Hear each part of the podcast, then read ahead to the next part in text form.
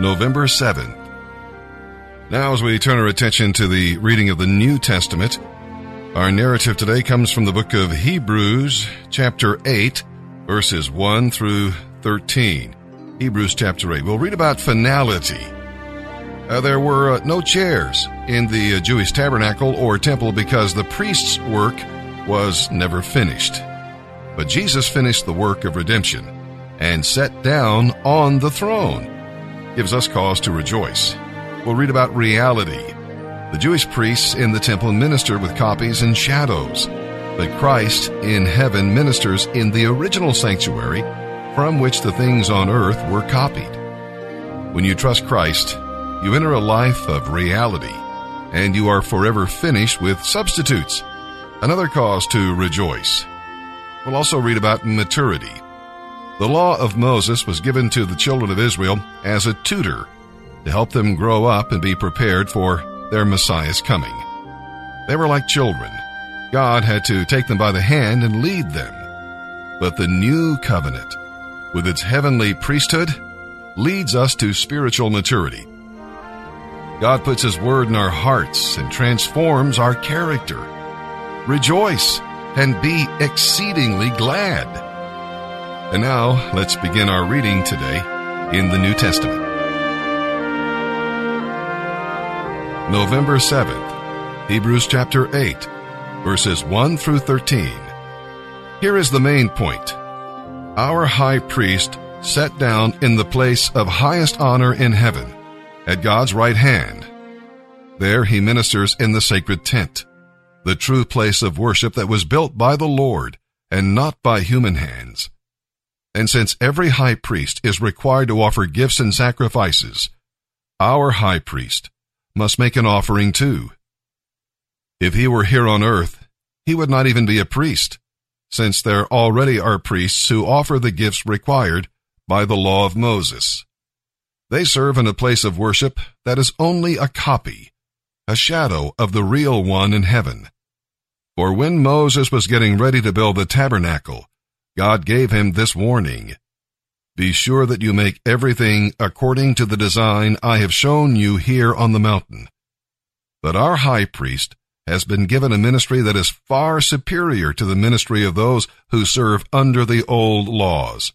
For he is the one who guarantees for us a better covenant with God, based on better promises. If the first covenant had been faultless, there would have been no need for a second covenant to replace it.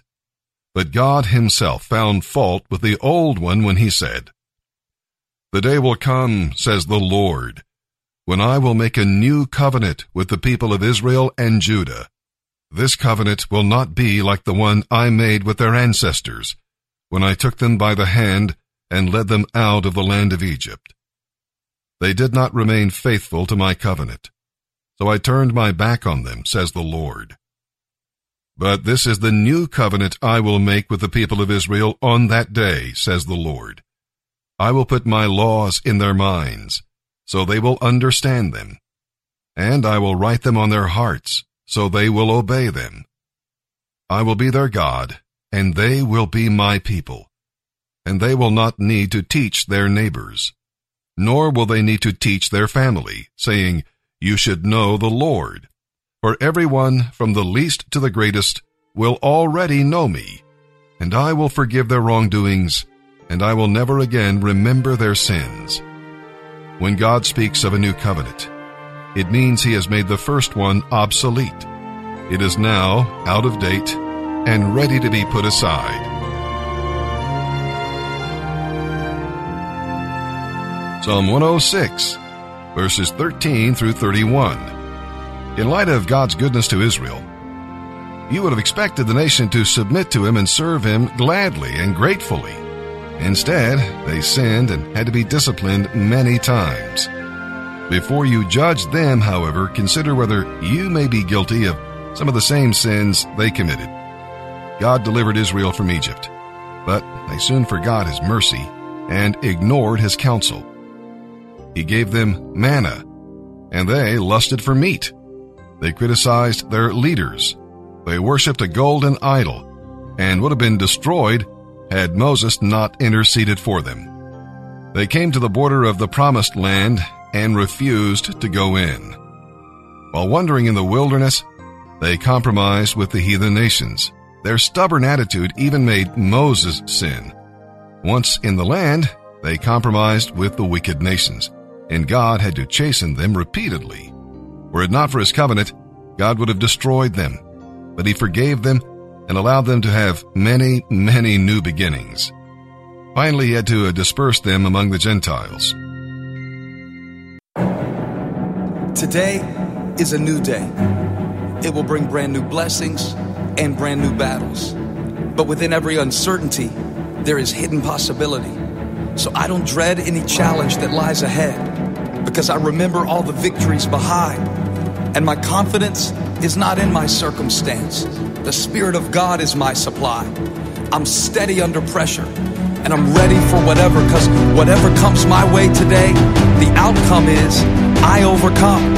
Christ is in me. I am enough. I can handle it. I can't afford to stay afraid or let my faith hesitate. My purpose is at stake. And he who called me is faithful. His strength in me is greater than any pain I feel or enemy I face. The promise of God is mine for the taking. Every plan he has made is guaranteed to come to pass. It will happen. If I don't back down, if I won't let go, it will happen. If I don't stop short, if I won't sell out, it will happen by faith. But faith doesn't take the fear away. It teaches me to fight it. So bring the battle. I'm ready now. I got something for Goliath. I can handle it.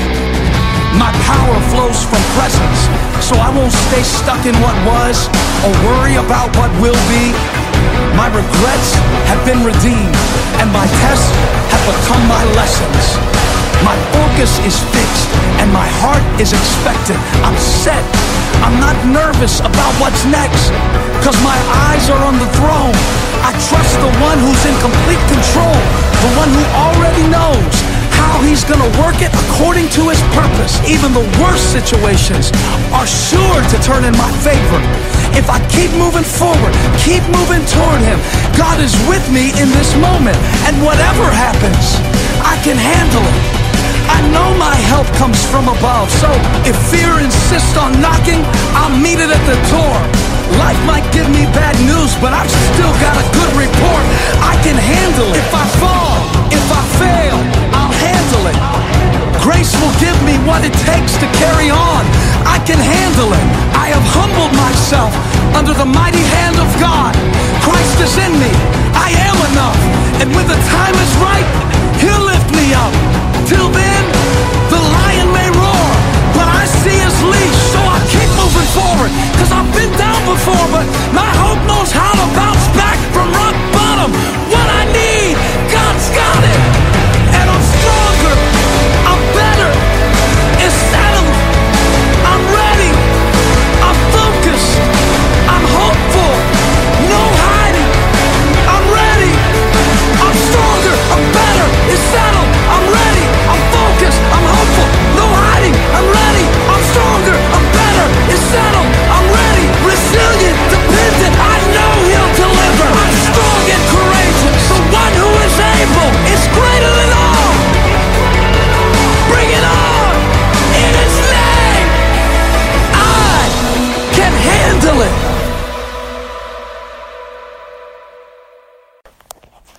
Hey, this is Cody going from phase three to phase four. Just want to give a shout out to everyone. Want to thank all the staff for being as helpful as they've been, just uh, to help me make it this far.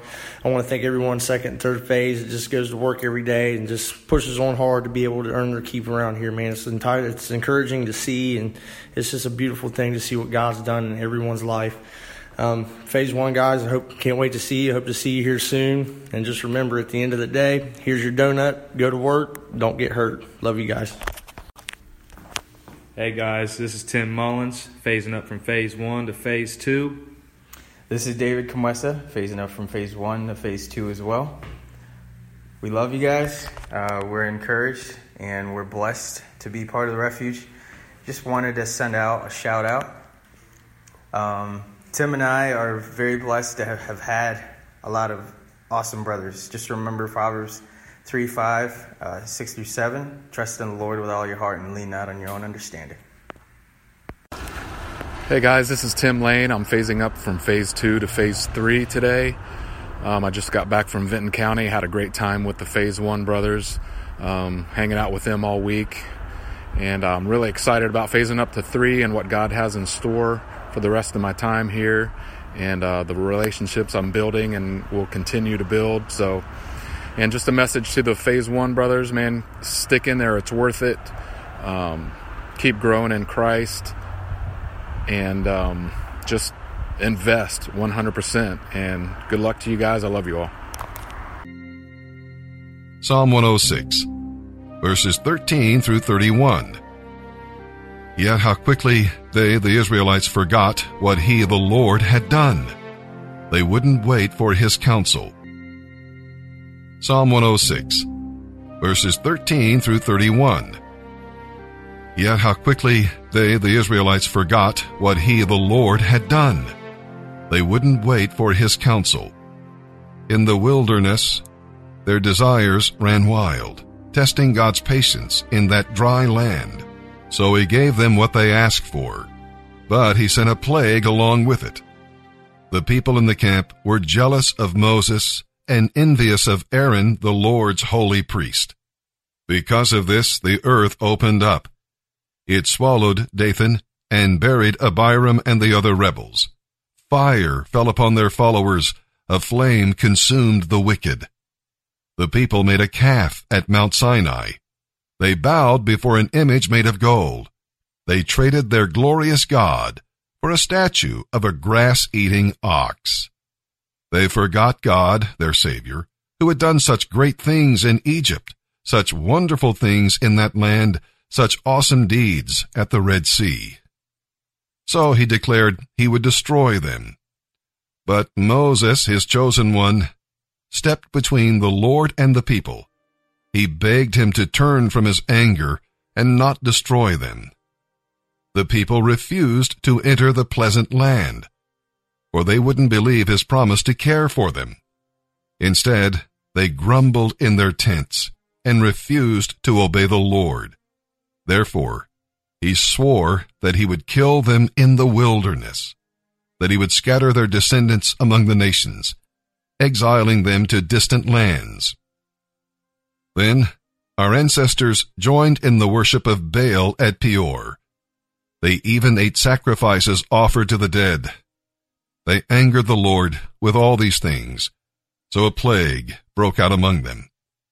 But Phinehas had the courage to step in and the plague was stopped. So he has been regarded as a righteous man ever since that time. Proverbs 27, verses 7 through 9. Honey seems tasteless to a person who is full, but even bitter food tastes sweet to the hungry. A person who strays from home is like a bird that strays from its nest. The heartfelt counsel of a friend is as sweet as perfume and incense. In the wilderness, their desires ran wild, testing God's patience in that dry land. So he gave them what they asked for, but he sent a plague along with it. The people in the camp were jealous of Moses and envious of Aaron, the Lord's holy priest. Because of this, the earth opened up. It swallowed Dathan and buried Abiram and the other rebels. Fire fell upon their followers. A flame consumed the wicked. The people made a calf at Mount Sinai. They bowed before an image made of gold. They traded their glorious God for a statue of a grass-eating ox. They forgot God, their Savior, who had done such great things in Egypt, such wonderful things in that land, such awesome deeds at the Red Sea. So he declared he would destroy them. But Moses, his chosen one, stepped between the Lord and the people. He begged him to turn from his anger and not destroy them.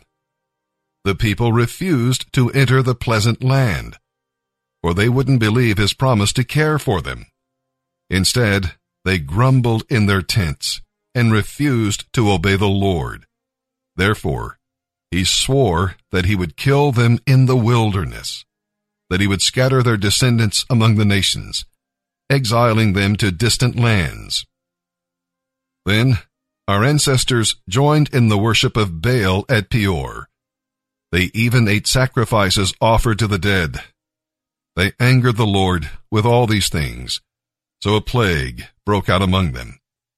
But Phinehas had the courage to step in, and the plague was stopped.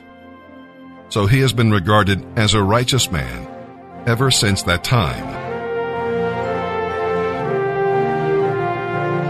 Proverbs 27, verses 7 through 9. Honey seems tasteless to a person who is full, but even bitter food tastes sweet to the hungry. A person who strays from home is like a bird that strays from its nest. The heartfelt counsel of a friend is as sweet as perfume and incense.